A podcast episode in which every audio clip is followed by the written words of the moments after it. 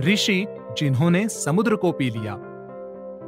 इंद्र और वृत्रासुर के बीच हुए देवासुर संग्राम के समय, जब इंद्र ने ऋषि दधीची की अस्थियों से बने वज्र से वृत्र का वध कर दिया, तब बचे हुए असुर अपनी जान बचाने के लिए समुद्र के अंदर छिप गए।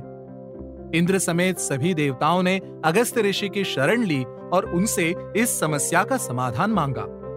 देवताओं की मदद करने के उद्देश्य से अगस्त ऋषि ने अपनी दैवी शक्तियों का प्रयोग करते हुए समुद्र का सारा जल पी लिया।